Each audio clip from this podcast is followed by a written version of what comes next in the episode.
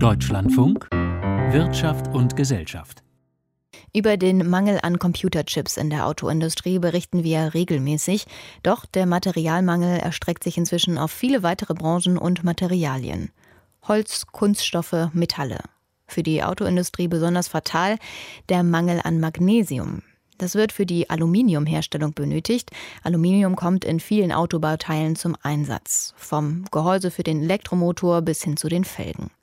Mit meiner Kollegin Sandra Pfister habe ich kurz vor dieser Sendung über die neue Mangelware Magnesium gesprochen. Manche Experten glauben, der Magnesium- bzw. Aluminiummangel könnte die Autoindustrie noch härter treffen als der Mangel an Halbleitern. Wieso?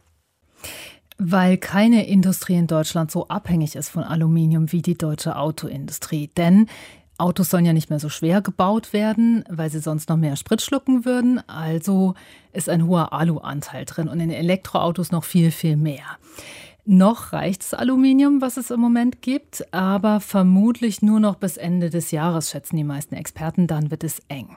Bei uns heute in der Mittagssendung, in der Wirtschaftssendung, äh, haben wir den Lieferketten-Experten Lars-Peter Häfele gehört von der Beratungsgesellschaft Inverto. Und der hat gesagt, dass er überall zu hören kriegt bei Zulieferern, Vorlieferanten, dass deren Alulager derzeit schon schrumpfen und schrumpfen.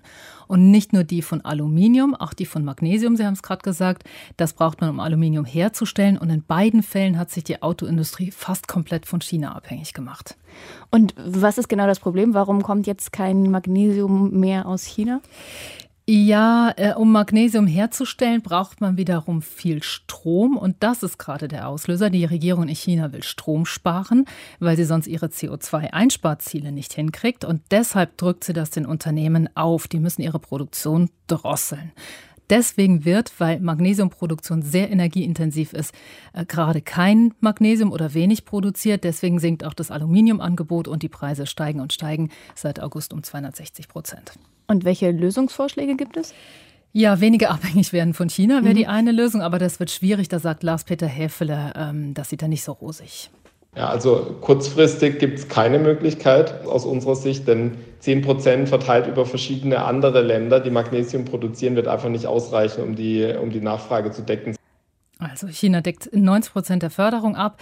Also keine Chance kurzfristig, mittelfristig schon. Äh, da wäre die Lösung mehr in anderen Ländern zu kaufen. Es gibt das auch woanders, Magnesium, in Brasilien, Russland, USA, Israel. Aber die müssen natürlich erstmal die Produktion erschließen. Das dauert.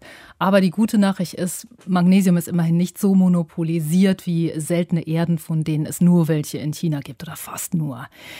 Aber weil es so lange dauert, bis andere Staaten Magnesium liefern könnten, wäre die Alternative Aluminium durch Stahl ersetzen. Da ist keiner so heiß drauf, weil Stahl so schwer ist. Oder man könnte, auch Kunststoffe oder Carbonfaserverbundstoffe einsetzen. Aber die eignen sich nicht in jedem Fall. Und es wäre natürlich insgesamt überhaupt besser, andere Länder mit ins Boot zu holen, um sich nicht von einer Quelle abhängig zu machen. Wenn wir auf die nächsten Wochen, Monate schauen, wie ist da die Prognose? Könnten die Vorräte komplett aufgebraucht sein? Ich persönlich glaube, das wird nicht so schlimm werden, wie das jetzt bei Computerchips oder Halbleitern wird. Da lassen sich die Fabriken ja nicht einfach aus dem Boden stampfen, sondern es dauert Monate, die zu bauen. Das ist hier anders. Hier kommt es eigentlich nur darauf an, ob die chinesische Regierung will, ob sie es zulässt, dass bald wieder mehr Magnesium und Aluminium hergestellt wird.